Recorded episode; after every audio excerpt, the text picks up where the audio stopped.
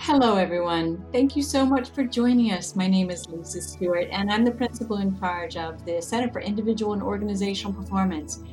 And today we're offering this podcast to talk a little bit about philanthropy. This time of year, this time of season, a lot of people are beginning to think about this really important topic. And I'm delighted to be here with two of my colleagues, Natalie McVeigh and Joanne Galen. And they're going to tell you a little bit about their background and experience and why this is so important.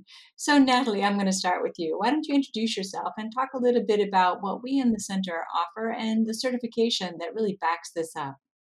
Sure. Thanks, Lisa. Great to be here with you and Joanne. Uh, I'm Natalie. I'm a director in the Center for Individual and Organizational Performance. Um, and philanthropy uh, is something that a lot of families do. And there are a few certifications out there in it. One is the Advanced Certificate in Family Wealth Advising through the Family Firm Institute, where the wealth advising certificates, both basic and advanced, really help you think about not how to make your money, but how to make it work for you, whether that's through a family office or a family uh, philanthropy. And so there's an intensive program on both family office and family philanthropy. Um, and as of late, uh, both Joanne and myself are in and completing our chartered advisor in philanthropy program through the American colleges, which was really set up uh, to be the the quill of family uh, and philanthropic advising uh, for high net worth families, for individuals, and for no- nonprofits. It allows you to see all three areas as a donor and as a grantee, the structures to be used, and how to make that relationship really work. Great. I'm so glad that the two of you are doing this. Joanne, do you want to take a minute to introduce yourself and talk maybe a little bit about your involvement in the program? Sure. Thanks, Lisa. Um, I'm Joanne, and I am a director in the center as well, um, and also in private business services. My background is primarily tax um, with a focus on, indiv- on high net worth individuals. Most of my clients are always looking for ways to give back. So the the certificate in philanthropy was was kind of a way to help me help them. And that's what I'm hoping to get out of this program.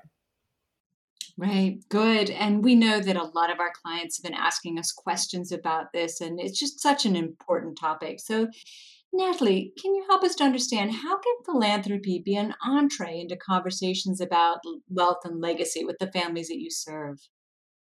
It's a great question, Lisa. And we get it a lot this time of year. Uh, and simply, I often start with a conversation with clients about what is wealth. Um, and many people start with the things you know it's financial, it's numbers, it's hard assets, it's real estate, it's bonds. And, and then I ask, how exciting is that to your children? Uh, and they chuckle, and that doesn't seem as exciting. So we help them expand uh, what wealth is. And so there are several different models for what wealth is. You might have heard of three types of wealth, six types. We use seven types of wealth. So one, we already know financial, but then we talk about intellectual. It's the things that people know, their talents, their abilities. When you start talking about intellectual wealth, it starts leveling the playing field because everyone knows different things. And then we add in spiritual, which is your beliefs, your values, your guiding principles, which is most often what families mean when they say legacy. They want to pass on more than their wealth. Studies show that over and over again. Uh, and then we go to their social capital. That is what their family's name is, their reputation, their social standing. This is where philanthropy really lives. And it's a place for young people to start exercising um, their ability to grow what's the most important capital for wealth succession, which is human capital. It's the personal development of each family member, for them to start feeling ownership, for them to start being able to accomplish things uh, without feeling limited by what they're doing. And so philanthropy is an easy way to get in uh, because it's it's giving that the family's already been doing. It's the way for mom and dad or whatever parents there are to start describing how they think about sharing. And it's also a way for the adult children, sometimes they're adults, sometimes they still are children in their teens, to start saying, what do I care about? And where do I want to put uh, my money behind my beliefs and start to have those joint family discussions? Mm, it sounds really, really powerful. I also know that um, uh, right now, with everything going on in the world, a lot of people are concerned about, uh, as you mentioned earlier, Joanne, your specialty in terms of taxes. Um, how does the CARES Act impact charitable giving? The CARES Act really benefits so many people, um, but with the CARES Act specifically to charitable contributions, the CARES Act changed the amount you're allowed to donate to 100% of your adjusted gross income. So that means if you make a million dollars a year, you can actually donate the entire million dollars and not be limited to anything. This is really specific, though, to qualified charities, which are public charities. A lot of our clients donate directly to public tra- charities, but they also donate through donor advised funds and private foundations. These two entities, private foundations and donor advised funds, are not eligible for the higher deductions. So they're still allowed only 20% of their adjusted gross income. But if you do the proper planning, you can really maximize both. You can donate the maximum amount to your private foundation as well as picking your your favorite charity, public charity to donate the balance sounds like it's a complex field and there's a lot to know about it. So I'm glad you've got that background. You also mentioned foundations. So, Natalie, I'm wondering can you tell us a little bit about how families or, or perhaps high net worth individuals are using foundations? What are you seeing? Yeah, and we'll get into, we're going to use the term foundation generically today. Uh, Joanne will talk about the specifics, but we're really just talking about a, a giving mechanism. Uh, so, we're seeing families use it as a way to express their values. Um, and what that looks like is a couple different things uh, where they first decide how they're being. And that might be in their family business. They might have been doing some corporate social responsibility. They might have been contributing to a community. And then, usually, in their investments, uh, they're investing in a certain way. So, we help the family think holistically, strategically about what they want to do with their money. So, they're not um, giving with one hand and, and then not being in alignment somewhere else. And so they use these vehicles um, to uh, preserve and to contribute to the communities in which they live in.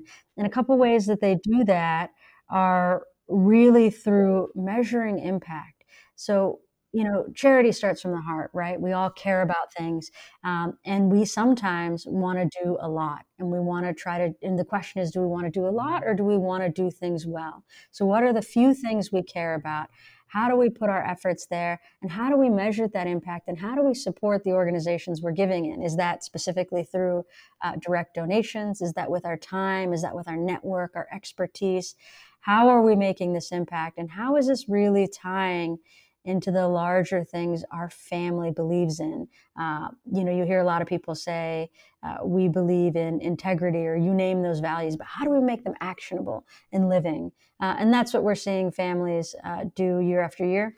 It's also a place for their adult children to be involved. They might be uh, grant making directly. They might be reviewing grants. There might be a board uh, that they're sitting on to do joint problem solving together to grow these skills in their human capital.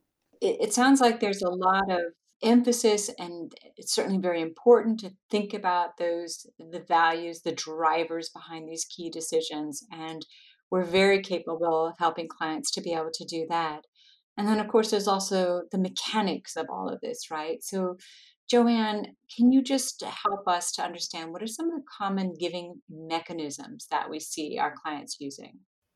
Well, as as Natalie said, uh, a lot of families will create a private foundation, and it's really easier for them to just fund the foundation, and then they can decide really more specifically which organizations they would like to donate to.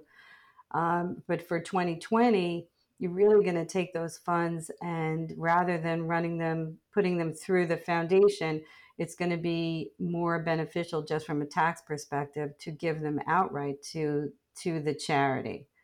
But as I said earlier, we can use both our private foundations and direct donations in order to get the most benefit to the charities as well as to the families. The other thing that we actually didn't mention are distributions through your your IRAs, your retirement accounts.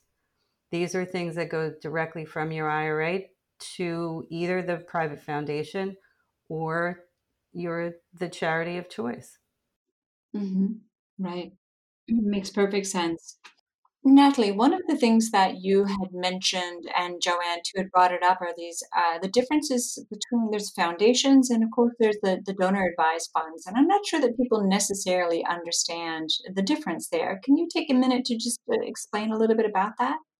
Yeah, Joanne did a great job starting to talk about all the different mechanisms. And honestly, we can do a whole podcast on that, and we will. But just briefly, what I'm seeing come up with a lot of my clients is that people want a foundation because they want to put their name on it and they've heard about foundations. Now, foundations have some very specific IRS requirements, legal requirements. And, and one of the simple distinctions is they require you to give 5% away per year. Um, and there's a lot of work that goes into that. Great things. It can also mean that you can pay staff, so on and so forth. But families can get the same results, the same family giving, the same tax deduction using a donor advised fund. Um, it has slightly less um, legal requirements uh, that are consistent across the board, although it is a mechanism for giving. And you could even call, and I have some clients who do this, they call their donor advised fund the Smith Family Foundation. Um, so it's it's one of the mechanisms, and if you had to get it done by the end of the year this year, uh, we could absolutely help you find a place that could get one launched before 2021. Oh, thanks for that, Natalie. Uh, Joanne, I'm wondering from your perspective, do you have anything to add to that? Yes, the differences are really mostly tax related. A private foundation is a wonderful vehicle, but it is very complicated to set up and maintain over the years. A donor advised fund usually goes through a brokerage house such as Fidelity or Merrill Lynch, and these are relatively quick and easy to set up through your broker for 2020, it would be best to use a donor advised fund. For 2021, if you wanted to do something different, it would t- you could set up a private foundation. Right. It, it sounds like our clients have definitely got some options, and there are some quick solutions, and there are some things that would take a little bit more time. So, thank you for shedding some light on that. So I think that, you know, one of the things that we've talked about um, that's important for us, for our clients to take away even from this, you know, little introduction to philanthropy is that there are multiple aspects to this. It's not just about figuring out where to put your money it's uh, or, or how to be able to do this in the most tax effective way, but it's also about your family, it's about your personal values, it's about really key decisions for the future. So it's worth taking the time to look at this in its most holistic fashion. So I want everybody out there that's listening today to know that we have a great team and we are ready to help you with this. So, as we move into the holidays, and for many people, this is an important topic, please take a moment to reach out, send us any questions, take a look at our website, give us a call. We're here and happy to help. Natalie and Joanne, thank you so much for joining me today. And everyone out there, thank you for listening.